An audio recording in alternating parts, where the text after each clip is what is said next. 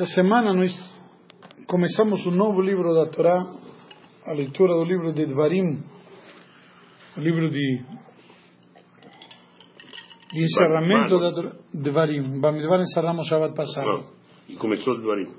E, e Dvarim, na prática, é chamado Deuteronômio em português, do, do latim, na prática ele é uma recapitulação que Moshe faz com o povo, povo, com o povo de Israel antes de falecer. Por isso começa o livro e a parashá dizendo Eile advarim asher diver Moshe el kol Israel. Estas são as coisas que falou Moshe para todo o povo de Israel. E Moshe não falou de, da cabeça dele. Por isso que no livro de Devarim temos a repetição dos dez mandamentos e várias coisas assim. Eu queria aproveitar dois minutos antes de falar, só para fazer a introdução, mas este Shabbat também, e todo Shabbat acontece quase todo ano isso, a gente coincide esse Shabbat com o Shabbat Hazon. Shabbat Hazon é o Shabbat anterior a Tisha B'Av.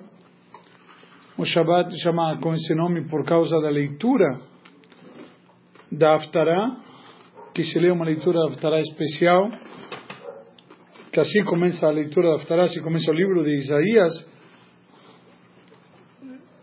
Hazon Ishayahu Ben Amot, a visão de Isaías, filho de Amot, nos conta da, da visão dele, que ele já começa ali advertindo que o povo de Israel está no caminho ruim e tem que fazer techuvá.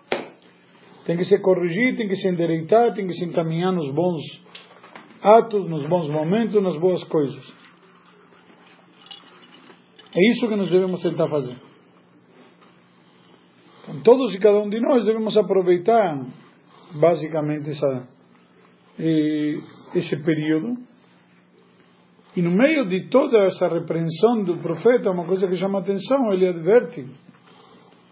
Diz que se o povo vai se conduzir nos caminhos do bem, famosa passagem, então vai ter, vai ter comida.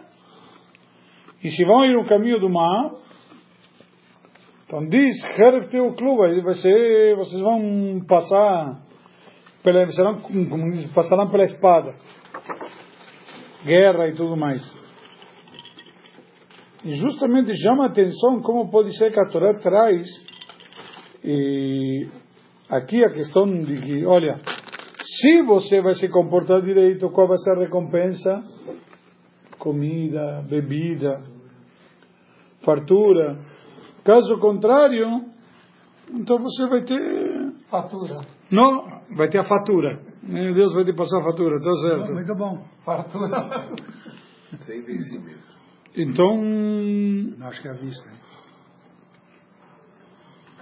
Então, na prática, como pode ser? E traz trazido sobre isto, basicamente,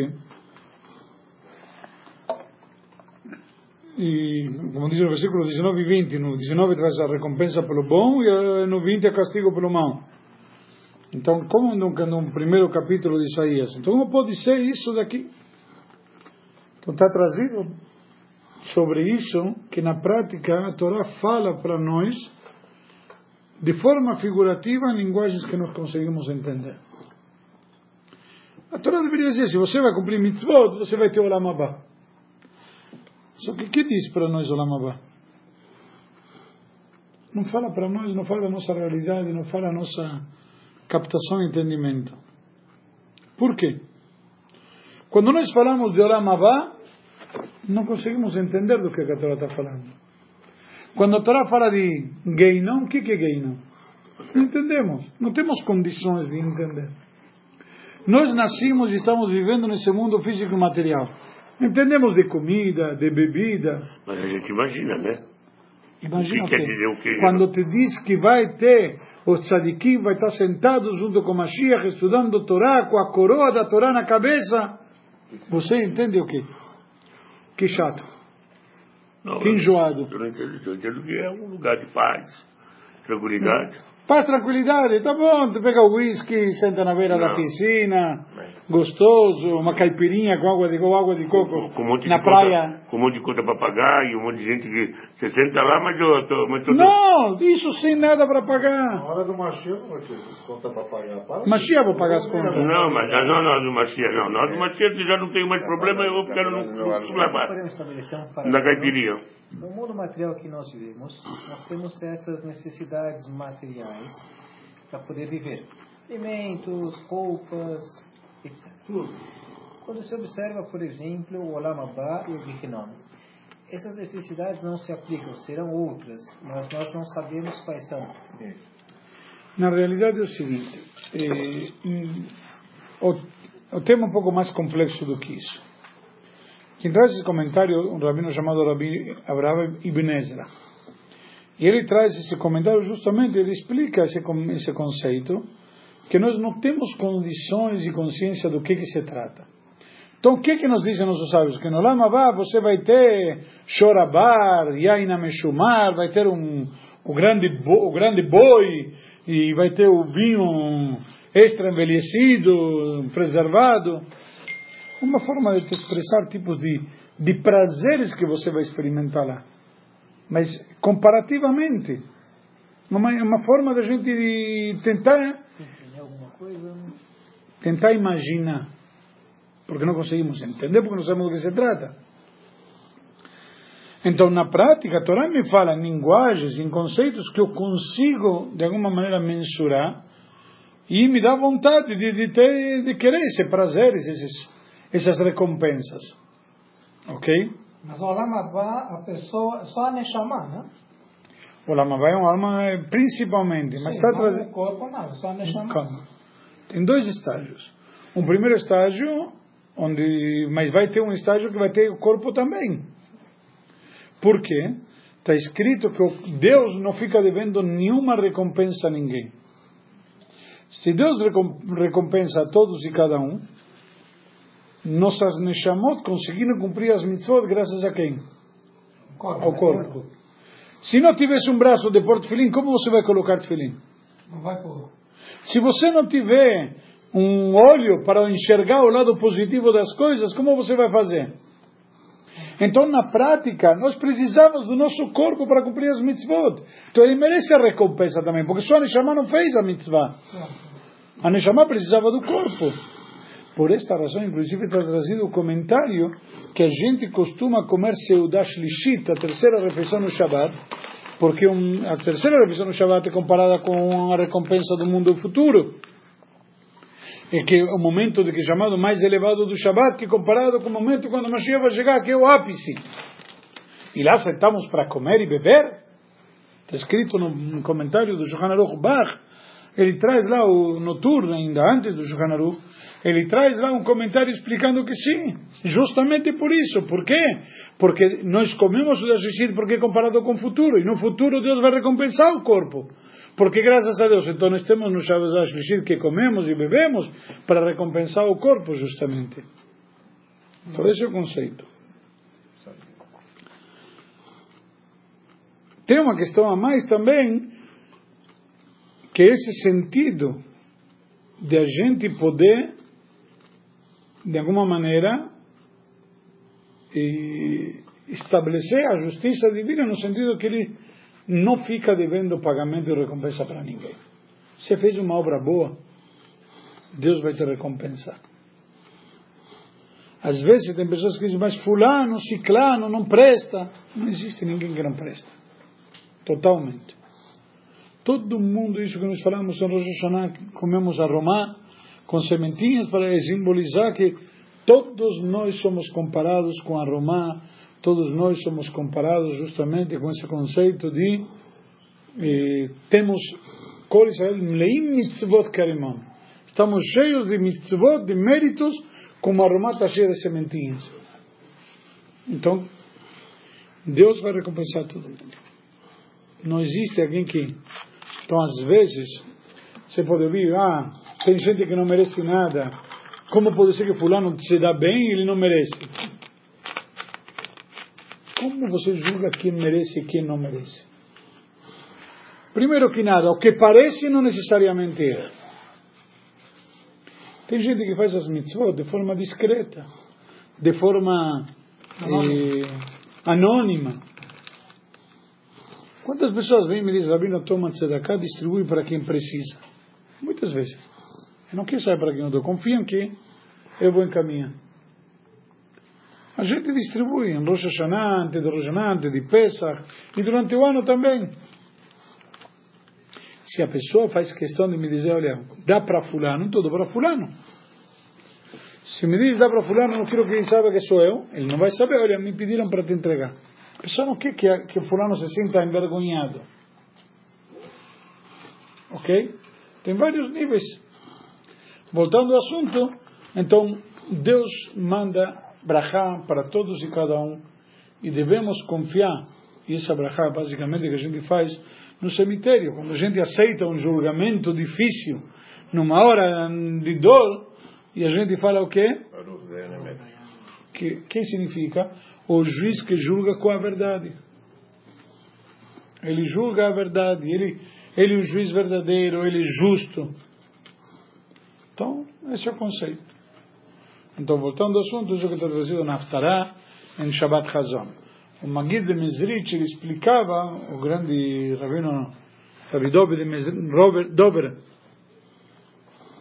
de ele explicava que neste Shabbat, a Kadosh Baruch costuma, por exemplo, no Shabbat da visão também, ele mostra para todos nós o Beit HaMikdash, espiritualmente falando. Está escrito que o Beit HaMikdash vai descer pronto de um nível superior, está lá já pronto lá em cima, ele vai descer bonitinho. E que nós, nós na prática estragamos. E ele vai mandar ele bonitinho e mostra para nós neste Shabbat. O Shabbat da visão, onde a gente tem a oportunidade e possibilidade de ver. Uma coisa interessante que ele explica, diz, às vezes a gente não vê, mas o problema é que não temos os óculos certos para enxergar a perspectiva para coisa. Deus mostra. Você não viu? A gente não vê, às vezes, porque é, tem coisas que a gente não consegue interpretar, como você falou no começo da aula. Né? A gente não consegue interpretar e às vezes. A gente não quer. Às vezes, para enxergar melhor, precisamos certos óculos. Óculos Hoje em dia é você- conhecimento, Rabino, é E- espiritual. Espiritualidade, talvez. Tem coisas que não se estudam, coisas que se adquirem com espiritualidade. Espiritualidade e, e mundo material são como uma gangorra, se explica. Quanto mais material, menos espiritual. Quanto mais você. tá- Quanto, Ah, né? tenho certeza. Quanto mais, Quanto mais você está ligado, preocupado com as coisas materiais, menos você está com as espirituais. E quanto mais você está com as espirituais, menos está com as materiais. Essa é uma questão da gente. Porque tem, a gente tem, assim, tem pessoas que têm poder aquisitivo é, alto e a gente percebe que a pessoa está ligada espiritualmente à religião e se dedica e tudo mais, né? Tem isso. né? Não entendeu? O que eu quero dizer é o seguinte: é uma escala de valores. Você não pode estar com os dois lá em cima. O material, você não vê ele como um material eventualmente, você vê ele como um meio, como um canal para o espiritual. É o espiritual. Eu não estou vendo aqui a comida, estou vendo a energia que a comida pode me dar. Não simplesmente gula. Eu, se estou comendo, estou satisfeito, não tenho fome, consigo estudar melhor. Se estou com fome, o estômago roncando, sabe, você está passando mal, não consegue estudar, não consegue se concentrar, não consegue servir a Deus. e se comer muito, também não vai conseguir. Deu para entender? Então, são. Qual é o ênfase? O material ou o espiritual? Essa é a questão. Esse é um desafio de todo mundo. Não, não é desafio. Isso é onde você está. Isso é onde você está. Se simplesmente. é- Ou já, você tem que tentar se espiritualizar o máximo possível. Quando você é jovem, você está preocupado mais com o material. Quanto mais você vai ficando idoso, você percebe que o material não faz diferença. Que tem, o material não te traz felicidade. Te pode Te pode dar um pouco de alegria, talvez, mas não felicidade. Felicidade vem de coisas espirituais, não de materiais. Onde entra... Mas isso você precisa de um pouco mais de experiência de vida, entendeu? Para poder começar a entender. A gente tem alguns amigos que a gente acaba vendo no Chile, amigos que eles, eh, por exemplo, estavam assim, muito dedicados à vida espiritual. E a vida material foi indo ladeira abaixo. Nem dizer? Parnassá, Ah, tá. nem para Parnassá o cara tinha. Aí ele deu uma abandonada no espiritual e voltou para o material e começou a se dedicar mais. Porque o cara, na realidade, ele ficava o dia inteiro no chio, se dedicando. Eu vou te explicar uma coisa. Então, essa Tem razão. essa é uma. essa Não, é não, uma- não, não, não, não, não. Eu prefiro o que você está comentando, o que você está comentando é um ponto interessante e acho que estão se misturando aqui, eu talvez não estou me expressando direito. Deixa eu colocar da seguinte maneira. Não estamos falando que quem cumpre Torá vai ter, vai ter parnassá, vai ter riquezas, etc. Estamos falando ordem de prioridades. Um- uma pessoa espiritualizada, quando você vê um, um rabino realmente espiritualizado, ele mora num apartamento, ele não está preocupado que o apartamento dele tem que ter cinco suítes, 450 metros quadrados com determinada mobília. Ele tem uma vida, você vai ver na casa dele, não tem uma TV de 50 mil reais, aquelas curves de não sei que tamanho, que modelo que tem hoje em dia, 4K, 5J, não sei o que. Tem simplesmente uma grande biblioteca de livros, ele está preocupado com os livros. Não faz diferença. Ele precisa ter uma cama confortável para poder descansar. Ele precisa ter uma cadeira confortável para poder se concentrar nos estudos. Não está preocupado com luxo. Ele precisa de um carro que o leve, não precisa de um carro de uma Maserati, sei lá, não tem essas ambições. Se ele tem essas ambições materiais, porque o físico, o espiritual. Agora, se ele é milionário e tem condições, que se entregue, não tem problema. Mas uma questão é você ter, e outra coisa é você almejar. Outra coisa é você procurar isto. Não sei se dá para entender. É onde, a escala de, valor, de valores é uma gangorra, literalmente. Ou seja, onde você está o ênfase? Tem dinheiro, dinheiro para mitzvah, para servir a Deus. Eu preciso me alimentar para poder servir a Deus. A mesma coisa com dinheiro. Não, dinheiro para guardar, para poder. Porque o homem espiritual, inclusive, mais espiritualizado, ele também tem mais fé. Consequentemente, ele não tem medo do futuro. Ele entregou a vida dele na mão de Deus. Não precisa fazer poupanças e sei lá o quê. Existe o lado material, não tem que ser imprudente. Ele tem a responsabilidade de sustentar a família, precisa trabalhar para sustentar a família. E aí eu vou te perguntar, então, o que, significa sustentar a família dentro do contexto que você falou antes? Para sustentar a família, não precisa morar num apartamento de um por andar 450 metros. Para sustentar a família, não precisa ter carro próprio. Pode andar de ônibus, de Uber ou andar a pé. Para sustentar a família, ele tem tudo o que ele tem, está em volta de casa. Mora uma quadra da sinagoga, uma quadra sei lá o que precisa, está aí. E não precisa de um apartamento na praia ou num campo de Jordão. Ou viajar para Miami, Europa. A questão é simplesmente as prioridades. Mas se a pessoa tem Se tem interessa, a vontade é que você... dinheiro, não é Baltashli? Vai estar escrito. Tashli. Sim, não pode desperdiçar, não pode, mas é o o jogar dinheiro relativo. Ter uma vida confortável, ou ele eventualmente vai viajar para Israel para um bar mitzvah Sim, e viaja de primeira classe, isso não é jogar dinheiro fora. sim. Se ele tem condições, por que não? Ele não pode viver em função disto. Mas não. Não sei se dá para entender. Pode dar, ser da cá demais também. Rabino, Que ele possa faltar. Rabino, no lado espiritual, aonde, aonde entra, ou aonde pode entrar a intuição? Defendeu a praia dele. Não entendi. O que, que você se refere quando fala intuição? Intuição, você tem uma intuição eh, de que, sei lá, um sonho, uma coisa que te vem, eh, Sentimento. um, um pressentimento. Aonde entra isso no lado espiritual ou não entra? Está escrito que existem sensações que a gente tem. As profecias que nós acabamos de ler eram sonhos. E a pessoa acordava e de repente, puxa, Deus me mandou uma mensagem. Enquanto isso não contradiz a Torá e não contradiz, tenta. Não tem problema, mas não tem que dar muita atenção. A Gemara diz que Halomot Shav Yedaber. Os sonhos falam coisas vãs. Coisas? coisas vãs. Vazias. Porque na realidade os sonhos são pensamentos. O sonho é baseado no que você pensou durante o dia. Assim traz a Gemara. Não sei se é por. A Guimarães disse assim. Olha, interessante esse Meu pai sonhou. Conheço. Eu achei muito interessante a- a- essa informação de que o sonho é o pensamento do dia. Quando a gente avalia o lado clínico médico do sonho, existem fases. No final das contas, teu cérebro ele precisa organizar teu corpo durante o teu sono. Ou seja, ele precisa, vamos dizer assim, recuperar a saúde.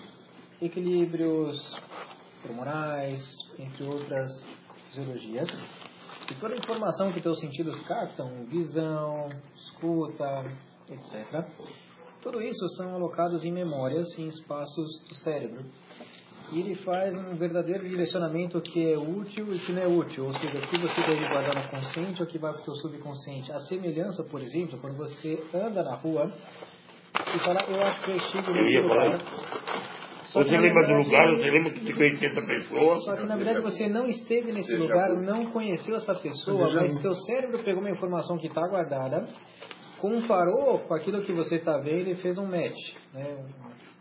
Cruzamento. Cruzou, botou sobrepôs.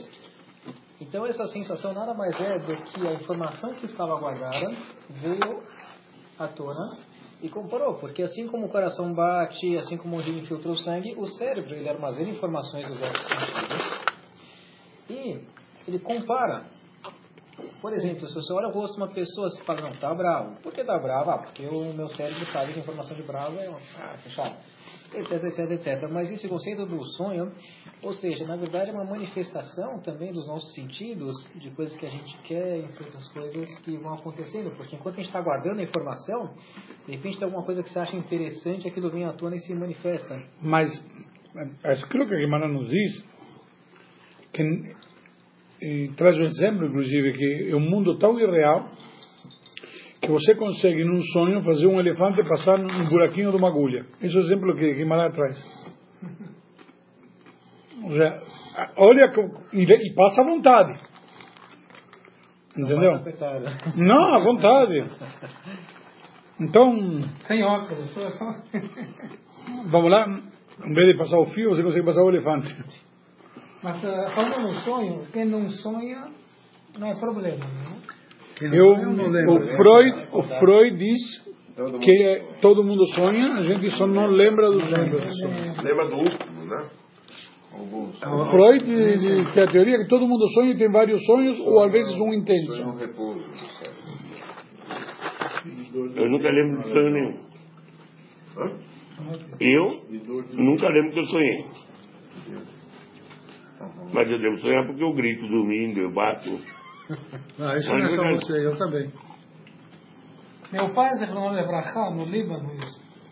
ele sonhou o número da Da loteria. loteria. Entendeu?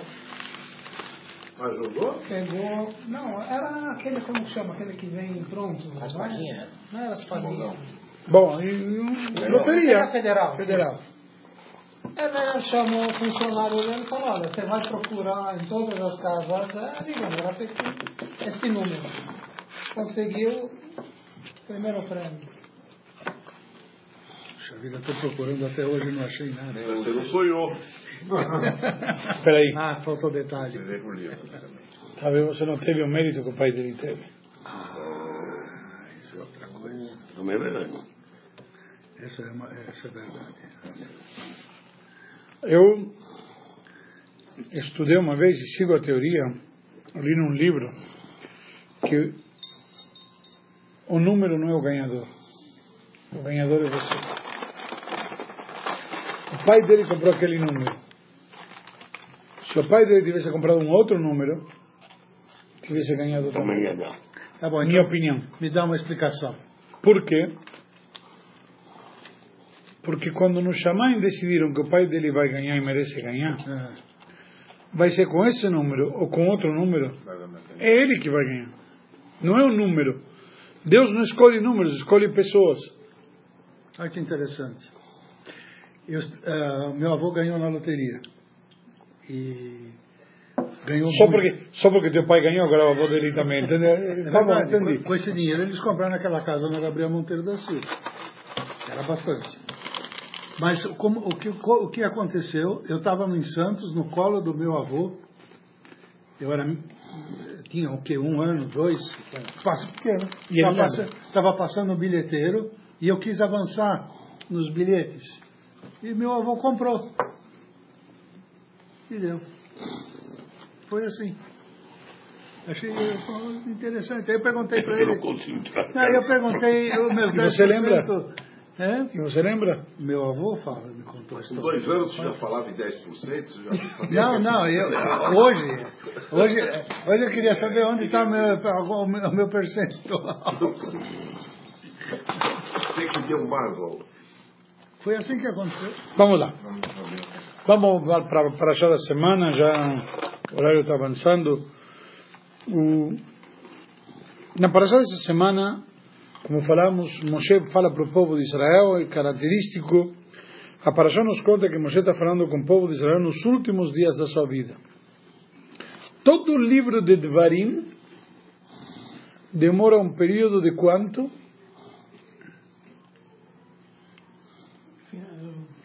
36 dias. A palavra Eile. Todo o livro de Dvarim, que Moshe fala para o povo de Israel, olha, tome se separando, chegou a hora de ir embora, e ele dá uma dura no povo. São, em toda a primeira parte, admoestações, ao ponto que na parashá da semana seguinte encontramos aquele trecho pesado Kitolit Banim, Ubne Banim, etc., que vamos lendo, que se lê na Torá em Tisha B'Av. Certo? Então, vemos que trecho que geralmente na sinagoga se costuma ler mais rápido, em voz mais baixa, para a gente não fala, não faz questão de, de se estender, vamos dizer assim. E são palavras de admoestação que Moshe fala para o povo de Israel. E ele vai lembrando todos os lugares onde eles passaram e eles aprontaram. E os nossos sábios, aprendemos daqui que a pessoa não tem que ficar sempre dando bronca.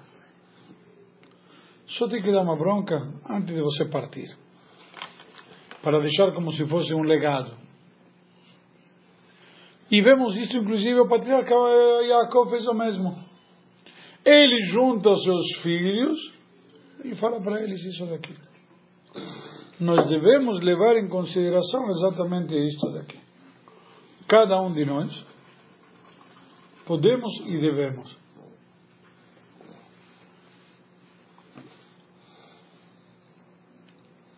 E por que que são mencionados de forma tão sutil? Para quê? Para não expor a vergonha ao povo de Israel. Ninguém, oh, olha como está levando bronca, olha como eles merecem. Quando um pai dá bronca para seu filho, não precisa dar bronca na frente de todo mundo. É verdade que às vezes o filho, ele aproveita para aprontar na frente de todo mundo. Mas ele não precisa também diminuir o filho, esculhambá-lo na frente de todos. Chega em casa e descasca o abacaxi se é necessário. Na hora tem que repreender, mas não precisa dar toda a educação, toda. É simples. É isso que Moshe faz aqui com o povo de Israel. Então ele está simplesmente como vemos aqui. Ele fala a todos os lugares. Vou ler o versículo aqui. No primeiro versículo, onde diz basicamente a tudo isto, estas são as palavras de reprimenda sutil que Moshe falou a todo o povo judeu nas planícies de Moab, na margem oriental do Jordão. Já, tá, já estão prestos para entrar. Ele mencionou os lugares onde eles se rebelaram contra Deus. No deserto, nas planícies de Moab, no Mar Vermelho, no deserto de Paran, entre Tofel e Labán, em Hanserov, em Dizahav, cada um desses lugares. E cada um ele vai dizendo simplesmente o que, que se refere. Quando eles reclamaram que não tinha água, quando reclamaram do maná, quando reclamaram que fizeram bezerro de ouro, todos os momentos Moshe está dando aqui, escrevendo de leve, mas na frente ele falou o que tinha que falar. E vai dizendo exatamente. Então, cada vez que ele vai falando alguma coisa, ele diz o que fizeram. Quando pecaram com Baal Peor, com Pilam, cada um. E, inclusive, uma coisa interessante, diz aqui um lugar chamado Vedizav, que significa Vedizav, Rashi traz, ele reclamou do, do Egel, do bezerro de ouro. Por quê? Por que fizeram bezerro de ouro? Porque de ouro. Se não tivesse dado ouro, não ia fazer bezerro de ouro. Um conceito simples, diz Vedi Zahav, não lê a Vedi, senão Vedai. Basta. Suficiente. Ele deu suficiente, deu, deu muito. Quanto é suficiente? Quanto é suficiente? Quanto é? Boa pergunta. É muito. Para alguém dizer é suficiente, porque tem muito. Mas muito mesmo. Senão a pessoa não fala suficiente. É, tem um pouco. Para a pessoa já dizer tem suficiente, é porque tem muito. Ele não vai dizer que tem muito, mas não tem o suficiente. Quando ele tem suficiente, ele fala tem um pouco. É humilde. Mas é uma realidade. É isso aqui a Torá nos ensina claramente. A Torá traz aqui exatamente esse conceito. Todo esse assunto, Vedai Zahav, às vezes o dinheiro não é uma bênção, o dinheiro é uma maldição. Ah, eu quero um pouco dessa maldição. Não é bom. Tem gente que quando chega, quando não tinha dinheiro, era, estava bem. Ganhou dinheiro, se estragou, se corrompeu, perdeu valores. Ele não confia mais em Deus, confia em quem? No dinheiro. Por isso dizem que para o rico é mais difícil confiar em Deus do que para o pobre. O pobre não tem opção, vai confiar em quem? É pobre mesmo. E o rico tem uns bens que dizem, confia em mim. A gente vê quando tem uma crise, todo mundo, oh, estou desesperado, vamos diminuir a tzedakah, vamos diminuir isso, vamos diminuir aquilo. Primeira coisa da tzedakah. Lógico. É crise, não para de comer fora. Não para de comprar bolsa de grife. Esse é o segundo, terceiro estágio, talvez. Na prática, a Torá nos ensina aqui muito claramente: o dinheiro não sempre é uma benção. O cara tem um pouco de dinheiro, já faz festas megalomaníacos, pirotecnia, já não sabe o que fazer para se exibir. Simples. Às vezes, o dinheiro, um faz o casamento magnífico do filho, da filha, porque não, Deus mandou Baruch Hashem para comemorar. E outro que não tem, faz um maior ainda. Se endivida por gerações, mas ele tem que arrancar os olhos da vizinha. Lamentavelmente, nós sabemos que é assim. Cada um de nós temos que entender aqui essa mensagem da Parashá tão válida hoje em dia, no mundo que a gente vive, pessoas que pensam e não levam nada. Quer dizer, não Hem Hamedaverim. Não, a gente vê, a gente vê, o caixão não tem gaveta É. e a mortalha não tem bolso, não leva nada. Leva o nome, honestidade. A honestidade é uma coisa que tem que conquistar. E o nome tem uma coisa que tem que construir. E isso que falamos antes. Deus sabe a verdade. Ah, ele foi na sinagoga e prometeu. Tá bom. Psh, olha, você viu fulano quanto deu? Ele não deu, ele prometeu. Blineder, né? Me sai. E se não fala, e se não, e se não fala Blineder? É Blineder. Quem dá, dá, e quem não dá, não dá. Não vamos hum, falar desse assunto agora, porque não é o tema, mas em geral. E diz aqui que Moshe adverte o estava Mol Suf, na frente do Yam Suf, do Mar Suf, do Mar Vermelho, quando o povo se dividiu e uma parte queria voltar para o Egito, etc. Dizem que antes de falecer tem que saber que tem que estar sempre Mul Sof, frente ao final. A pessoa tem que, tem, tem que viver cada dia como se fosse o último dia da vida dele. Essa é uma, uma missão. Se te dissessem que é o seu último dia, o que você faria? Viveria ali com intensidade ou ficaria dormindo? Não, dormindo eu não ia ficar. Por que não? Tem que pedir desculpa para todo mundo. Então não apronta e não vai ter que ter trabalho Não, amanhã de eu pedir de novo. É um costume, sabia? Se eu estou sabendo que é meu último dia, não, não, eu vou pedir desculpa para todo mundo. Eu vou pedir desculpa para o meu filho, para minha mulher e vou, pra, e vou vazar. Aliás, ele não vai pedir desculpa pelo que fez, ele vai pedir desculpa pelo que vai fazer ainda. Pelo que eu fiz e pelo que eu vou complementar até a hora de eu ir embora. E vou vazar. Tchau. Tinha um, tinha um rabino, tinha um rabino da Califórnia, que está vivo ainda, É. e ele, eu, ele, uma história muito interessante, eu estava lá no Rebbe, ele diagnosticaram ele que ele tinha três meses de vida. Tinha idade avançada? Não, Ah, não? uma doença. E aí diagnosticaram ele que tinha três meses, então ele falou para a esposa, reuniu a família, falou tchau, eu vou pro- terminar os últimos meses de vida do lado do Rebbe. A vida espiritual. Mas o Rebbe estava vivo? Sim, sim. Aí o Rebbe falou para ele, olhou, ele veio, escreveu, falou, não sei o que você está fazendo aqui. E no Shabbat o Rebbe fez um lechaim para ele, mandou fazer lechaim, falou voltar para casa. E o Rebbe falou toda uma sikha sobre um assunto de taref, que o Rambam traz, que o animal se é taref, não é taref, etc. E que no, no ser humano isso não, não é taref. Não é taref significa, um animal para ser taref, que significa que ele está condenado. Condenado significa ele vai morrer. Tem alguma doença, tem alguma, algum, eh, como chama, algum problema que vai ocasionar a morte dele. Que todos vamos morrer normal no ser vivo. Sim. Mas agora, isso é história já tem mais de 20, mais de 30 anos, ele está vivo ainda. Mas, mas o que eu quero dizer, o que me marcou muito deste homem foi a atitude. Na hora que os médicos falaram, erraram, sei lá, enfim. Ele resolveu ir para. O que, é que eu vou fazer os últimos instantes da minha vida? Me dedicar a uma vida espiritual. Eu queria o melhor lugar lá, em- lá em cima. Vamos garantir aqui embaixo o melhor lugar lá em cima.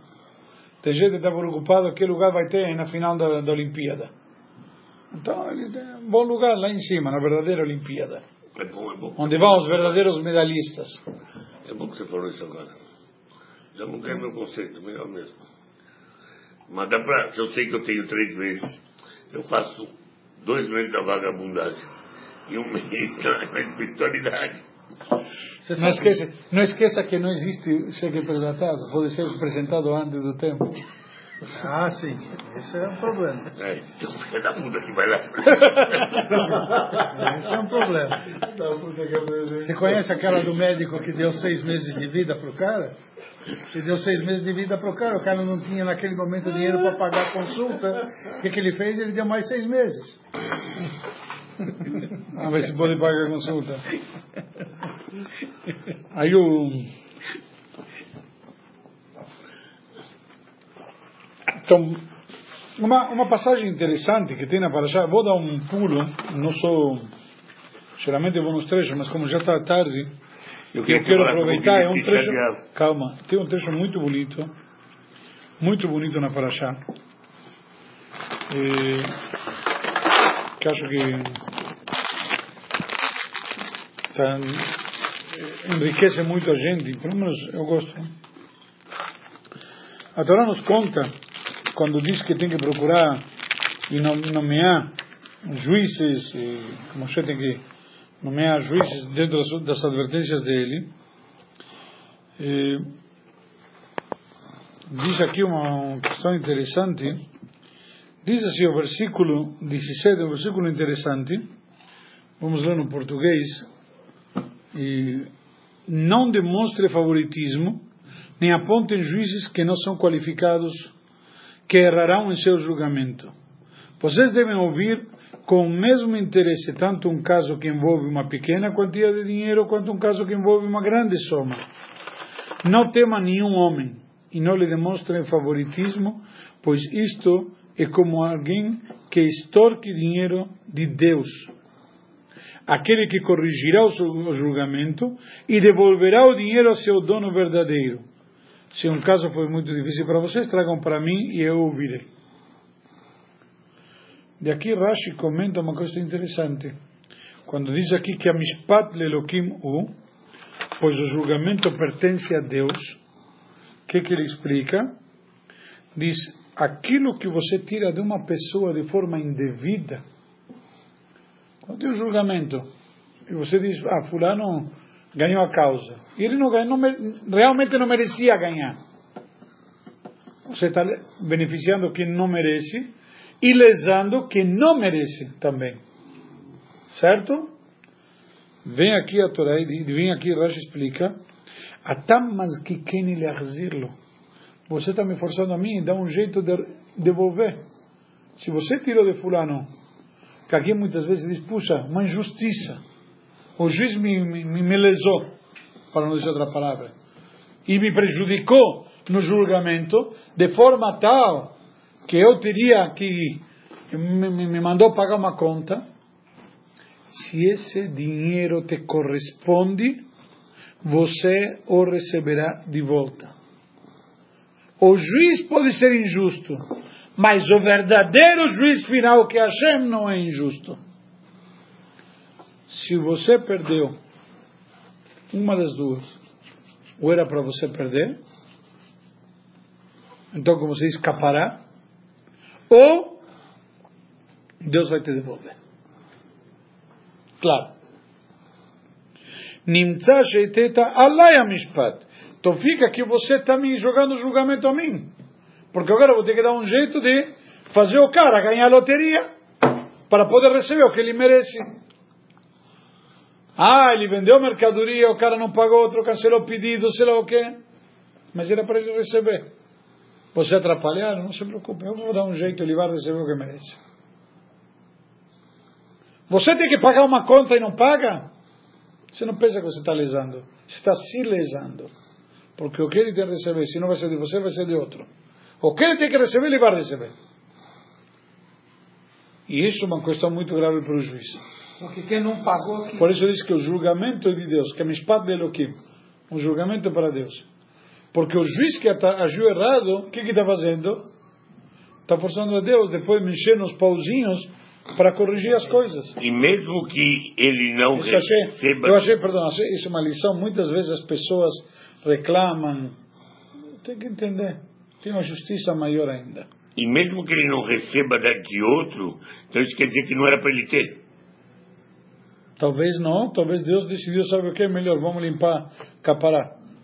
Vamos, vamos. Fez alguma coisa errada. Ele, ele viu alguma coisa para acontecer com ele e olha, foi no dinheiro. Acabou. Melhor ainda. Fez uma, uma lei de compensação. Hoje, na prática, nós temos que entender que não adianta, quando o julgamento não sai e vai para Brasília, tem um julgamento maior ainda que lá em cima. Que esse lá em cima e esse, é e esse, e esse lá não é o que, esse lá é o que conta. Se aqui te prejudicaram e não era para você te prejudicar, lá em cima estão te limpando outra coisa com isso. Deus te ajude. É? Eu peço que Deus te ajude que seja assim. Deus não me ajuda a mim, está escrito aqui. Só estou lendo o que está escrito. E achei, achei, achei uma coisa tão profunda e importante no mundo de hoje que a gente às vezes esquece disso. A gente pensa que depende de, desculpa, do Sérgio Moro ou de um Lewandowski ou sei lá o quê, do Luiz Fux. Cara, depende de Deus. E todos eles, desculpa, vão prestar contas também pior ainda. Porque nós vamos ter do que nós aprontamos. Eles ainda fizeram a Deus ter que trabalhar dobrado. Isso tanto como judeu. É? Isso é principalmente para juízes. Isso quem julga. Não importa, judeu, goi. Na prática que se refere pela Torá, logicamente. Logicamente, mas eh, na- se alguém te lesou indevidamente, talvez fique feliz. Porque te salvou de alguma coisa pior. Tem uma famosa história com Rabbi Shimon Bar Yochai, que tinha os sobrinhos dele, e ele falou, chamou os sobrinhos uma vez e mandou dar tzedakah. Eles tinham dinheiro, mandou dar todo o dinheiro para tzedakah. E eles não deram todo o dinheiro para tzedakah, ficaram com uma parte. Deram a grande maioria. E aí depois eles foram assaltados e perderam o dinheiro. Aí eles viram reclamar com o tio, contar o que aconteceu. Aí o Rabi Shimon Bar Yochai, do que estão falando, não? Ele falou para eles, olha, na verdade tinha um grande decreto lá em cima e tinha que acontecer uma coisa muito ruim para vocês. E dando tzedakah, e esse dinheiro vocês não podiam sofrer. Porque vocês não iam ter saúde para sofrer. Mas dando tzedakah, se, como chama, se cancelou esse decreto. Aí eles falaram, então, tio, por que, que o senhor não avisou a gente? E dávamos todo que era seu motivo, e dávamos todo para tzedakah e acabou. Não tinha que passar também para agonia e angústia de ser assaltados. Ele falou, se eu dizia para você, não ia servir porque senão iam fazer Leshem Shamaim e não ia adiantar para poupar vocês. Na hora que vocês fizeram porque confiaram e acreditaram em Deus, serviu como um como uma válvula de compensação. E o que faltou, aí Deus permitiu, bom, isso não é para ter proveito, então isso vai sair daquela maneira. Então, às vezes, Deus acerta as contas, Ele faz. Isso é uma coisa que eu preciso aprender. Cada um de No meu nós. caso, parece que eu tenho, eu tenho um problema familiar. Com as minhas irmãs, então, evidente, evaporou. O Guelto se evaporou. E, e eu acho que deve ter sido isso. Imagino que eu, meu, eu fui acaparar. Ia, ia ser coisa pior para mim. Talvez sim, mas para elas não quero julgar. Prefiro eh, Não, omitir eu- o eu- comentário. Eu não quero mal de ninguém. Não, não, não é. não- A gente quer justiça. Perdão, eu também não quero mal de ninguém. Mas eu quero te dizer que Hashem, lá em cima, ele sabe tudo e ele Sabe, vê tudo. Ele sabe o que faz. Olha, Ok? Então vale a pena levar em consideração. É isso aqui. E Isso só, e só para você